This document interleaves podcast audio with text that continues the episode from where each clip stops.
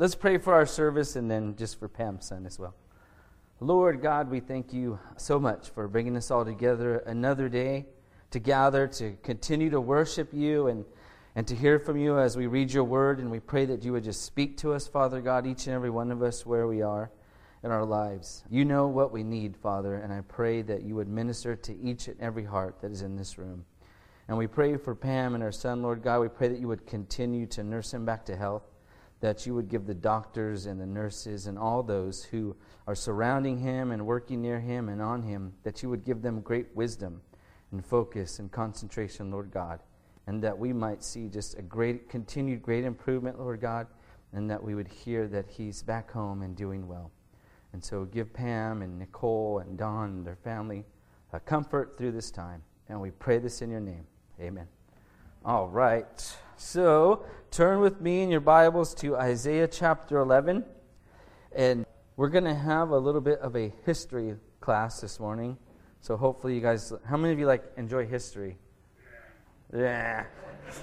In high school, it was like, it's when you get out of high school and then you realize, oh, history is kind of cool. It really just depends on the teacher that you have, I'm sure. I know I really enjoyed history. I actually didn't enjoy history until I became a believer because I realized just the historical aspect of our faith. And so I started studying history in college and got a degree in it. And ever since then, I've been hooked on history. And so you'll see this morning as we look a little bit on the history of Israel. Like I said, it's going to be a bit of a history lesson. And it's a history of God's salvific plan for his people, Israel specifically, and the rest of us who aren't Israelites, who are known as Gentiles in Scripture. And so, my hope this morning is that you not only hear and see the history that I talk about, but you would actually join God's people on this road in history on, that leads to the way of salvation. And that's the title of this morning's message The Way of Salvation. So, before we read, starting in verse 11, I want to give you a little bit of a history lesson because it, it really helps with understanding what's going on with Isaiah and what he's talking about. So the setting is kind of, and you guys, if you've been here for a while, you know what's going on, but I think it's still helpful to remind ourselves what's going on. Because sometimes we forget that this was written to a particular people at a specific time about certain events that were happening. And so the years probably, Isaiah probably wrote this in 739, 730 BC. So think of that, for that's 2,700 years ago the writings that we're looking at were probably recorded. That's, the, that's what he's addressing. And so, as we've been looking at Isaiah, what we're looking at particularly here is a prophecy to the nation Israel about their future. So, it's 2,700 years ago. Isaiah's prophesying to them about something that's going to take place in their future. As you know, they've currently been breaking covenant with God. We've been learning about that over and over again and they're about to suffer the Lord's discipline for their disobedience to God. The discipline is coming in the form of a foreign invasion by the Assyrians, and we've been looking at that over the last few chapters that we've been studying in Isaiah. The Assyrians are coming towards the southern Israel, and they're going to be meting out, giving out God's judgment on the nation of Israel, particularly Judah. And so they're, threat, they're, they're threatening Israel. So what's going to happen is eventually Israel is going to suffer a great invasion and deportation in Babylon. But that actually doesn't happen until about 597 BC. So close to 200 years after Isaiah's writing this warning to them, they don't suffer from Assyria, but they suffer another invasion from Babylon. The Babylonians will come in. You've probably heard of Nebuchadnezzar. He's the guy that comes and he takes them away into captivity for 70 years. And again, this is because Israel's repeatedly disregarded the warnings of God and repeatedly been disobedient towards him. And so God finally says enough. And so Isaiah is warning Israel about this over and over again. And so the prophecy that we're going to look at this morning is going to take place, the fulfillment of that prophecy is going to take place no sooner than 527 BC when Israel is released from captivity. So even though we're looking at this prophecy now, it can't happen for at least over 200 years. And as you learned last week, because this, what we're looking at this morning is a continuation of last week's prophecy. It actually doesn't come to fruition until the time that Jesus comes. So just think, think of that as we're going through this. Here's Israel looking forward to a great future even after they've been judged and these generations have gone past. Isaiah is telling them and promising them of a better time. And so that time, as I said, is going to happen when Christ comes. As we saw last week, Jesus is going to inaugurate the fulfillment of this prophecy that we're looking at this morning. At his first coming or his first advent, advent, which is also known as.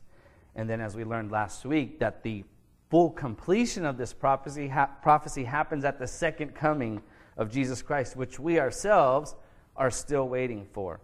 So the prophecy takes a time to inaugurate and then to consummate. So, you guys follow me so far? Okay, hopefully, you are. So, again, so this means the fulfillment of the prophecy didn't begin until Jesus came, and but he's talking about it 700 years, 800 years before it actually happens, and we're living in the midst of the fulfillment of this prophecy and waiting for the consummation of it. Everybody good so far? There will be a test on this. Those dates are important. No, I'm just kidding.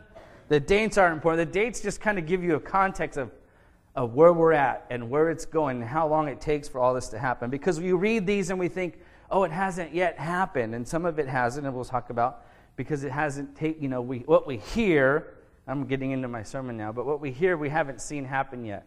But I'm going to propose that some of it has. And like I did last week, we'll see the final consummation at the end when Christ comes back. So, with that long introduction, Let's go to verse 11. Again, hopefully keeping all that I said in mind. Verse 11 of Isaiah says this Then it will happen on that day that the Lord will again recover the second time with his hand the remnant of his people who will remain from Assyria, Egypt, Pathros, Cush, Elam, Shinar, and Hamath, and from the islands of the sea and he will lift up a standard for the nations and assemble the banished ones of Israel, and will gather the dispersed of Judah from the four corners of the earth. Then the jealousy of Ephraim will depart, and those who harass Judah will be cut off. And Ephraim will not be jealous of Judah, and Judah will not harass Ephraim. They will swoop down on the slopes of the Philistines on the west Together they will plunder the sons of the east. They will possess Edom and Moab, and the sons of Ammon will be subject to them. And the Lord will utterly destroy the tongue of the sea of Egypt. And he will wave his hand over the river with his scorching wind. And he will strike it into seven streams and make men walk over dry shod. And there will be a highway from Assyria, for the remnant of his people will be left just as they were, excuse me, just as there was for Israel in that day that they come up from the land of Egypt. So, this is Isaiah's prophetic and poetic, which is going to be important to note, word to Israel about their future. So, let's go back to verse 11 and start to talk a little bit about this and find some application as we go along the way. So, the first thing to note is Isaiah says, Then it will happen on that day. And remember from, hopefully you remember from last week, or even the last verse of last week, verse 10, this is a continuation of what he's already been talking about. On that day, again, is sometime in the future for the nation of Israel, is about something in the future is going to take place for them. And again, remember, put yourself in Israel's shoes. This is good news for them because, again, Assyria is coming. And Isaiah the prophet tells him, okay, don't worry about it because there's going to become a future, a promised future, a way of salvation. And so when he says in that day, it's a reference again to the time when God will intervene more than, more than most times than not in human history. God's going to intervene. And we, again, learned about that last week. He's specifically talking about the time when Jesus comes. So in that day, so he's continuing on from the rest of the prophecy that we began to study. So, in that day, what's going to happen? Look at the rest of verse 11. He says, then it will happen on that day that the Lord will again recover the second time with his hand. So God is going to intervene in human history, as I said, and he's going to do it like he's done in the past. Isaiah is telling them, hey, this isn't unique. God has intervened once before. Matter of fact, he's going to do it again in a big, big way. And we'll look at that as we move on. And it's not out of the ordinary, thankfully, for God to intervene in human affairs. But again, here Isaiah is going to use poetically, he's going to continually refer to events that have happened in the past and compare them to what's going to happen into the future. If you followed along as I read, you will see a couple of things. He's going to refer to the exodus of Israel out of Egypt. So he builds on that because he's saying this is going to happen again. There's going to be another exodus of God's people. And he also alludes to the time under King David when there was great prosperity and there were the enemies of King David and how Israel is ultimately going to conquer them. And so this is going to happen again for the second time. God is going to intervene. And continue on in verse 11, he says, The Lord will recover the remnant of his people.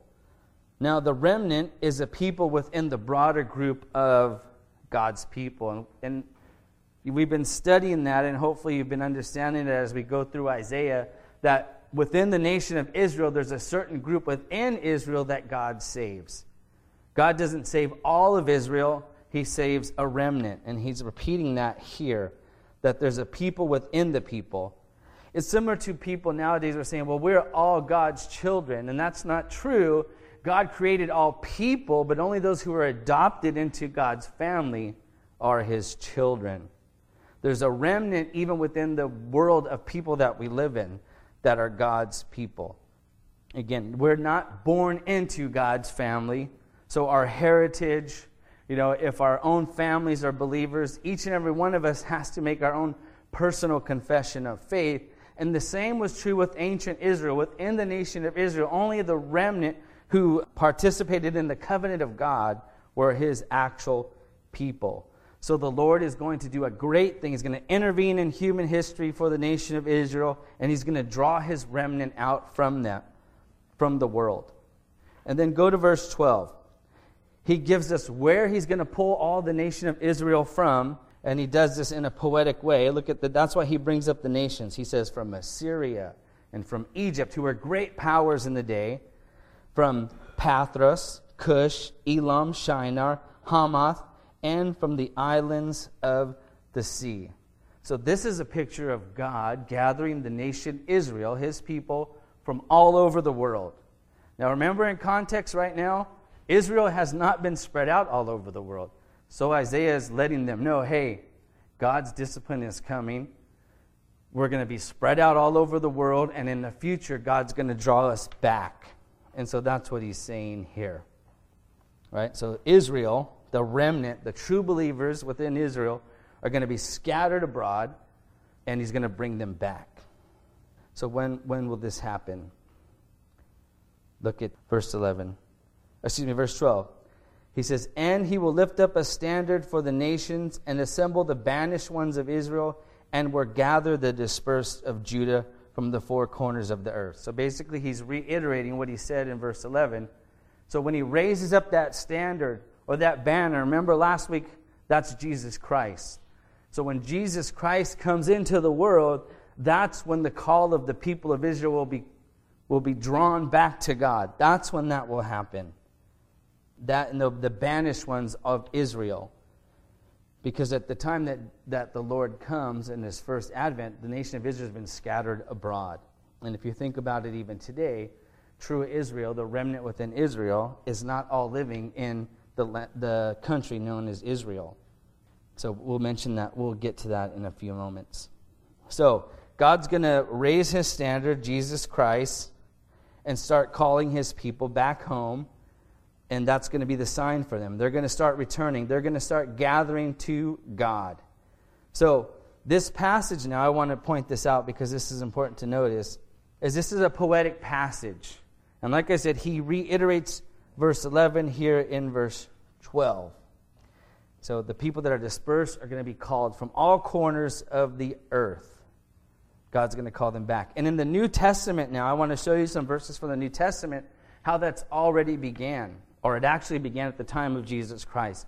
In the New Testament, we see the inauguration of the call of the nation of Israel to God, calling him back to God. You remember Jesus said himself in Matthew 15 24, he is talking to a Gentile woman. He said, I was sent only to the lost sheep of the house of Israel.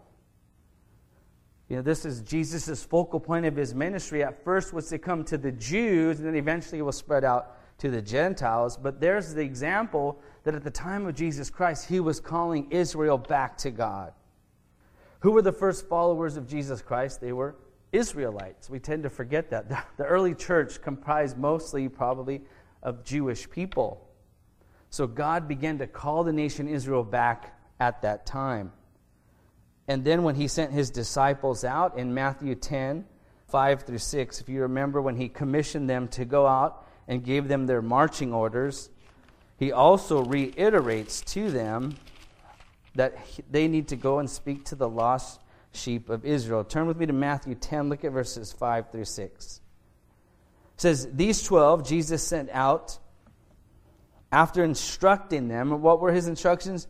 Do not go to the way of the Gentiles and do not enter any city of Samaria, but rather go to the lost sheep of the house of Israel.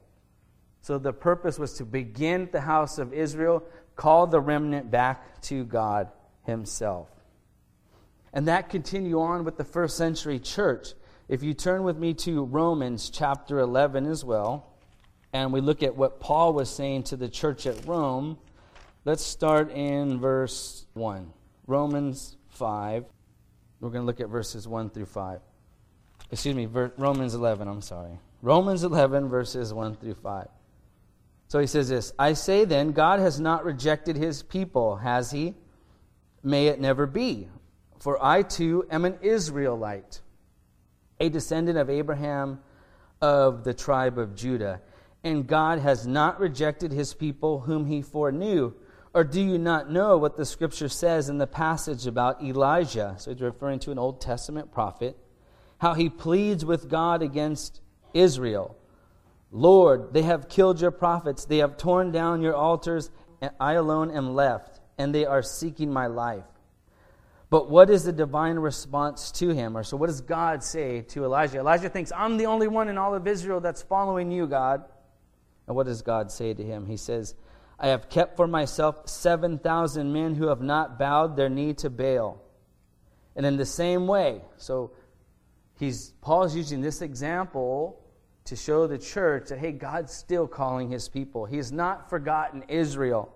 And look at verse 5. He says, In the same way, then, there has also come to be at this present time, meaning first century. Remember, we got to remember the time frames here and what's going on back in the first century here, at the early church, there has also come to be at this present time a remnant according to God's gracious choice. So I give you that verse just to show you that this prophecy that Isaiah spoke of, that we are looking at this morning, began to be fulfilled when Christ came and has carried on through the first century church and continues on to this day. And the gathering will continue until all people are called to God, till the final person is called. Go down to verses 25 and 27 of Romans 11. Look at what this verse says. He says, For I do not want you, brethren, to be uninformed of this mystery. And he's talking about the mystery of God's calling the nation of Israel and grafting the Gentile church into his people, which we'll talk about in a moment.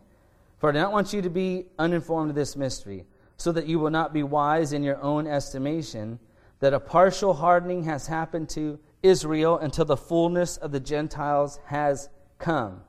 And so all Israel will be saved, just as it is written The deliverer will come from Zion, he will remove ungodliness from Jacob. This is my covenant with them when I take away their sins. When did sin start to be taken away?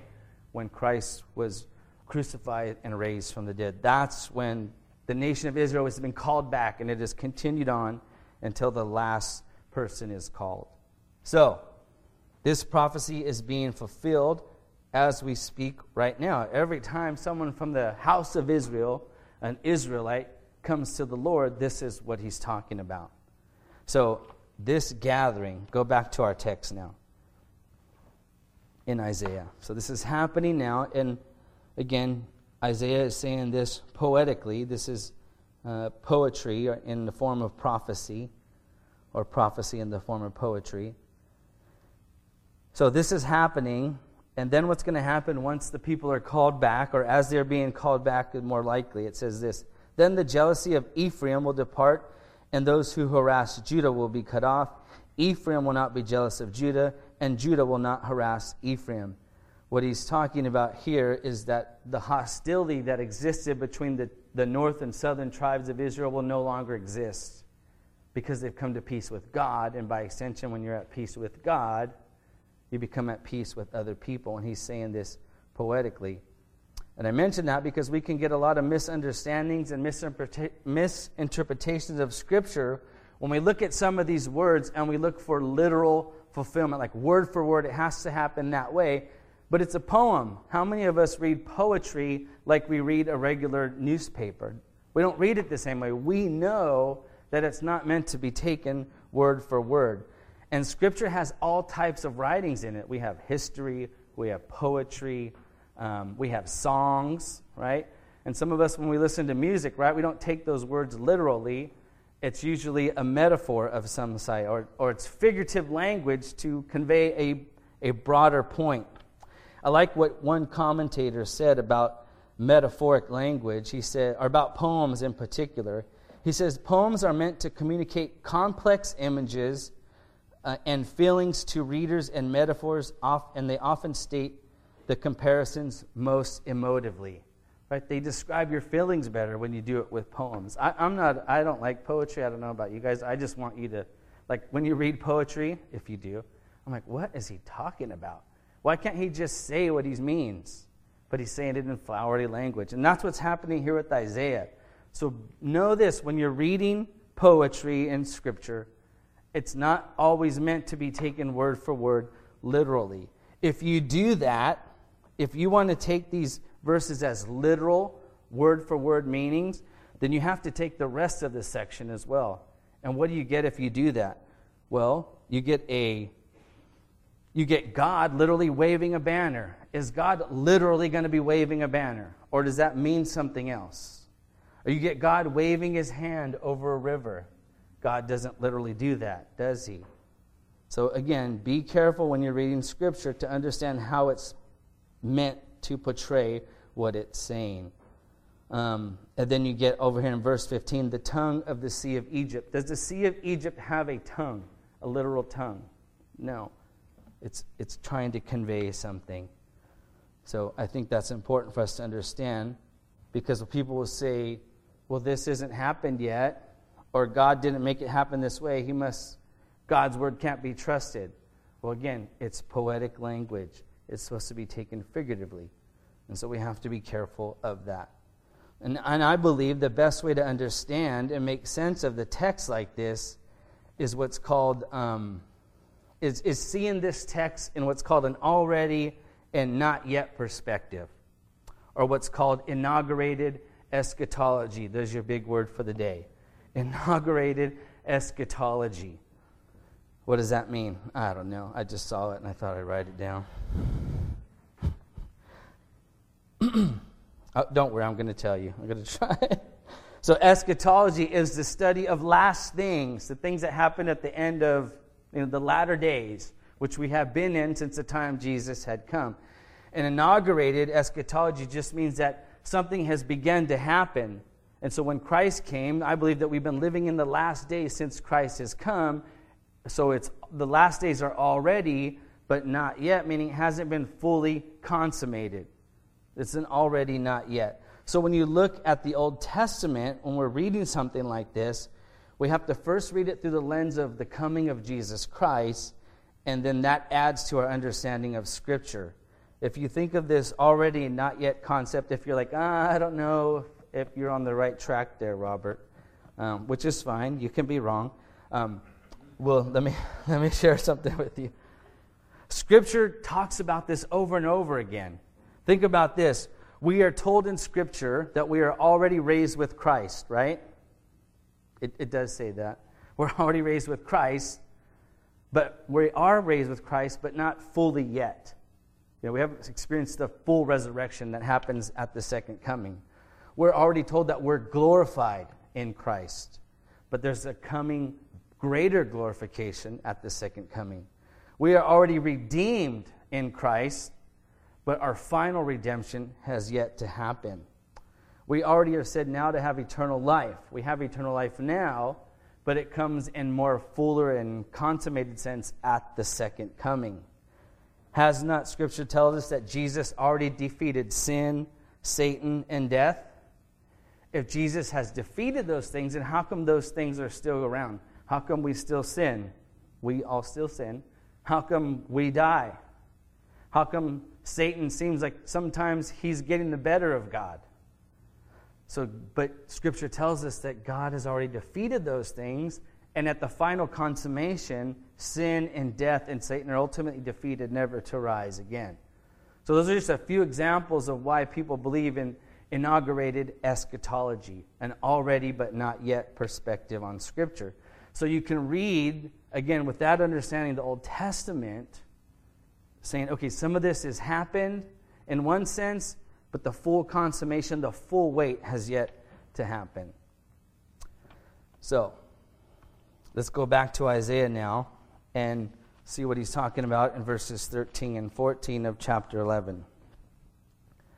So, the jealousy of Ephraim will depart, and those who harass Judah will be cut off. So, again, this is symbolic of, or a poetic way of saying there's going to be peace. When you come to Christ, there's peace in a sense. And not only that, look at verse 14. It says, And they will swoop down on the slopes of the Philistines on the west. Together they will plunder the sons of the east, and they will possess Edom and Moab, and the sons of Ammon will be subject to them. These are Israel's ancient uh, enemies. And these are lands that exist outside the promised land. So, what Isaiah is telling them, he's reminding them of their great days under King David, which was actually 200 years before uh, what was talked about here, when the kingdom was at peace and it was at one and it was victorious. He's telling them again that there's going to come a time in the future that that's going to happen again, that you're going to be at peace, you're going to have victory over your, your enemies, and you're going to, and the kingdom of God is going to expand. Again, he's saying this uh, prophetically and, uh, and, and poetically to the people.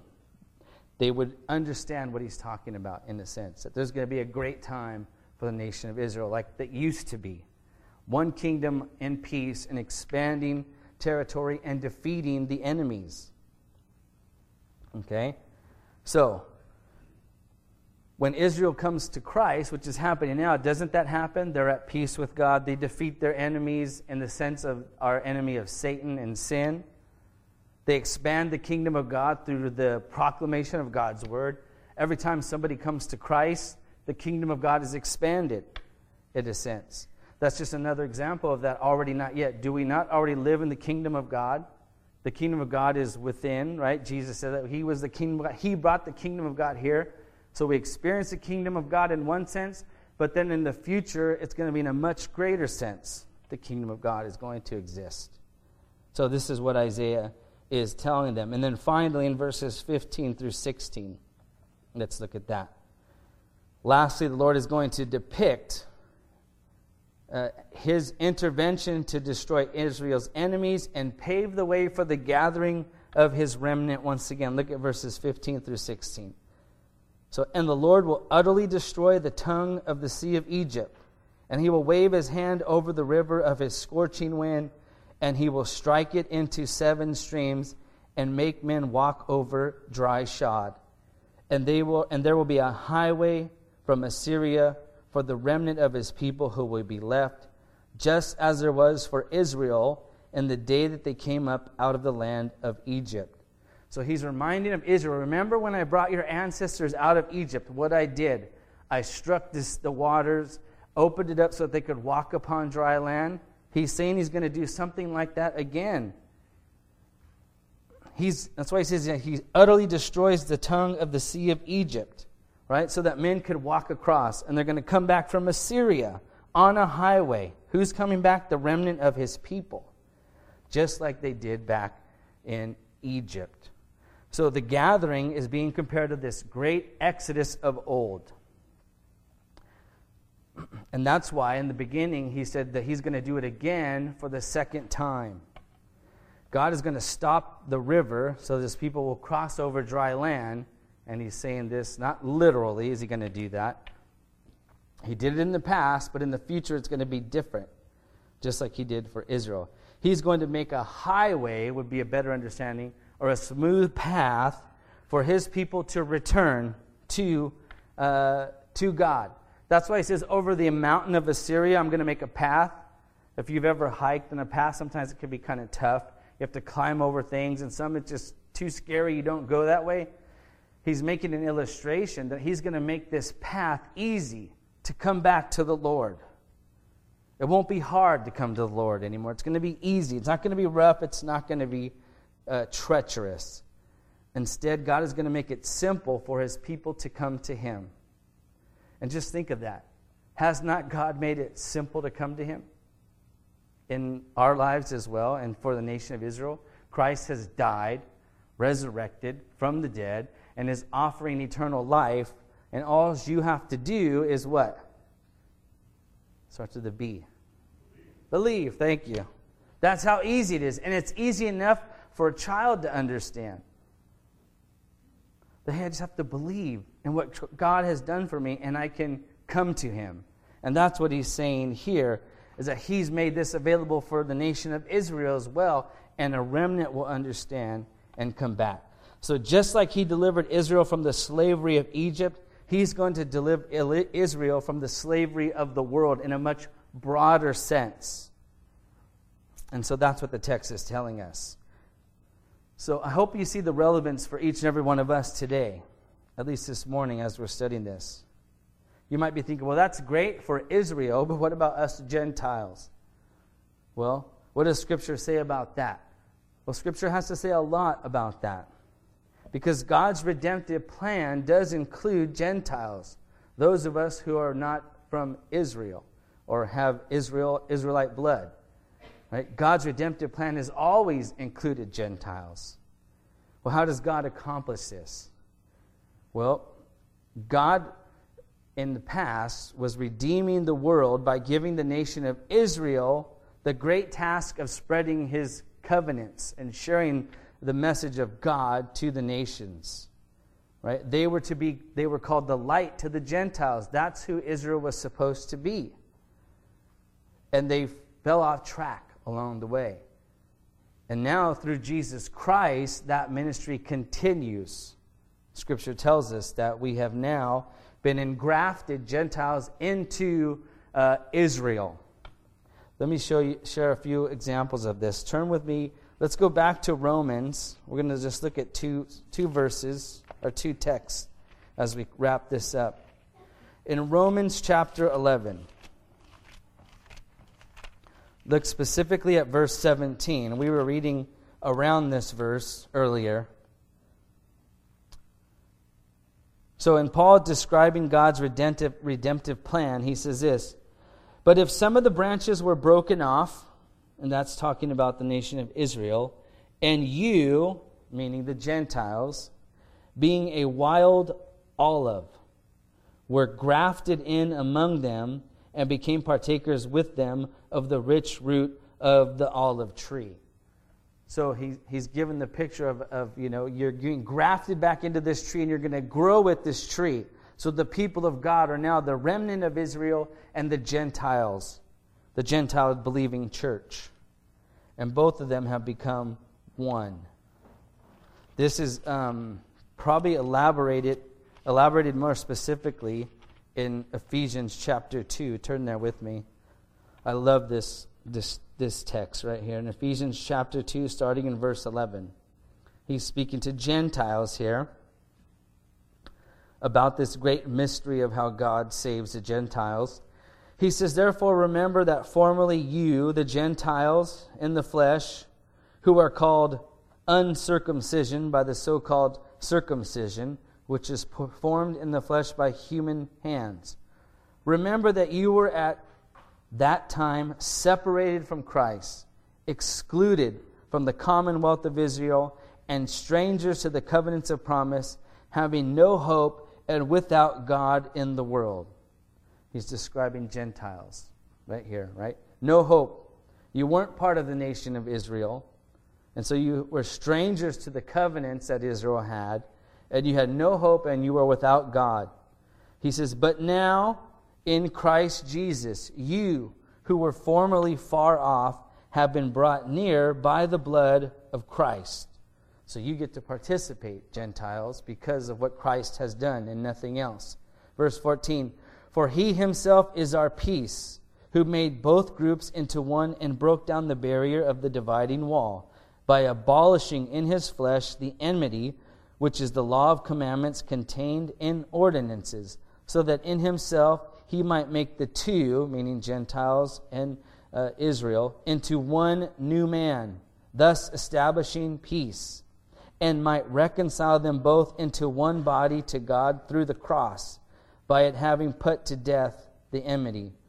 And he came and preached peace to those who were afar off and peace to those who were near.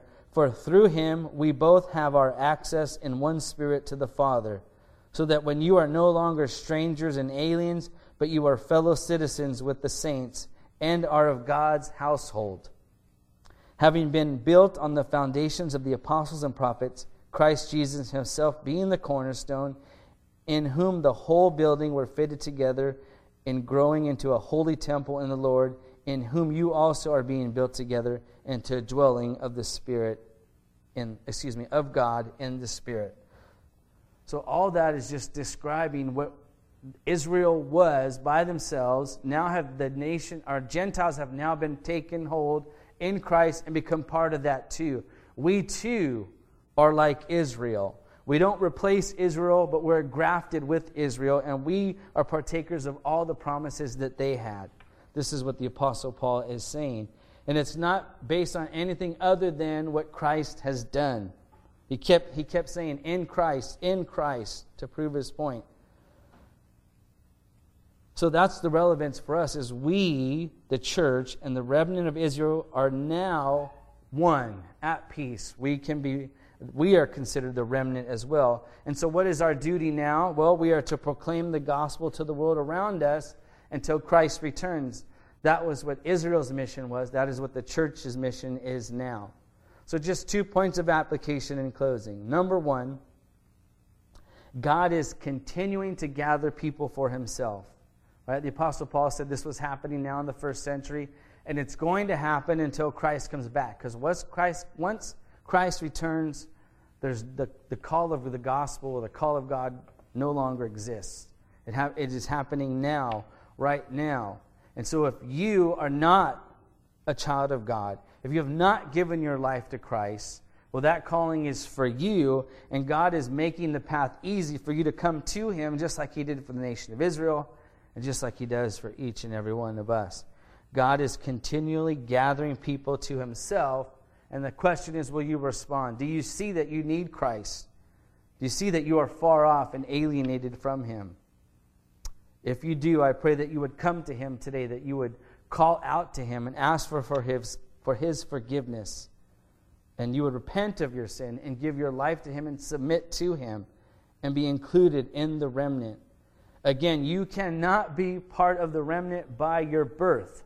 Doesn't matter who you were born to, doesn't matter where you live, it is all because of what Christ has done. Each and every one of us has to make our own personal decision for Christ on our own. We cannot hold on to somebody's coattails and, and go for the ride with them. Each and every one of us one day will stand before God and we will be all by ourselves. You won't be with your friends. You won't be with your children. You won't be with your spouse or your mom or dad. It'll just be you and God. And you will be held accountable for your belief or non belief in Him. But before you get to that point, God is now making His call. He's making His appeal through the gospel, through the proclamation of His word, for you to repent and to submit to Him. And I pray that you would do that this morning. For those of us who have submitted to Christ, what can we learn from this? Well, God has given the church the great responsibility to proclaim His love to the world around us. The nation of Israel was to be the light to the Gentiles. Christ came and fully embodied that. He was called the light to the Gentiles. And now he's given the mission to the church to be a light to the world, right? He said, You are a light. Let your light, you remember, let your light shine for all to see. That's what we're called to do. And the question is for us is will we respond to that great calling and that great responsibility that each and every one of us has? And that plays out in different areas. It doesn't mean you have to come and teach on Sunday or in a Bible study or from the street corner. No, God will use you wherever you are at to be a witness to those people around you. But you have that great responsibility. And I pray that you will respond and step up and ask God, where do you want me to use? Where do you want to use me? And that you would submit to that calling. Let's pray. Lord God, we thank you so much for your word. And even though we look at a text that was written to people 2,700 years ago, that it still has so much relevance. And the prophecy is even taking place today as we speak. Every time somebody from the nation of Israel Jewish ancestry comes to you, we see you gathering the remnant to yourself. And we pray for those people, your chosen people, Israel, Lord God, that they would come back to you. They would see that you are the Messiah who was promised through the prophets. And we thank you, Lord, as well for including us, Gentiles, that we might receive these great promises as well. And I pray this morning, Lord God, if there's anybody in this room who has not yet given their life to you, repented of their sins, asking you to forgive them, and decide to follow you, I pray that you would cause them to do that this morning in their hearts and in their minds. Lord, that they would confess with their mouth and, be- and believe in their hearts that Jesus Christ is Lord, that He died on the cross and He rose again from the dead. And they would make that confession of faith and believe in you and experience true peace, an end to hostility, that they might be glorified redeemed, sanctified, and begin to experience eternal life. And for those of us, Lord God, who have you graciously have given eternal life to, I pray, Lord God, that you would work in our lives and show us who we need to be sharing your love with. That you would help us to walk faithfully. That even when we don't speak, that our witness, our actions, would be a witness and a testimony of your love for us and people would see something different. Not for our glory, but for your glory. Because you've saved us and you've transformed us.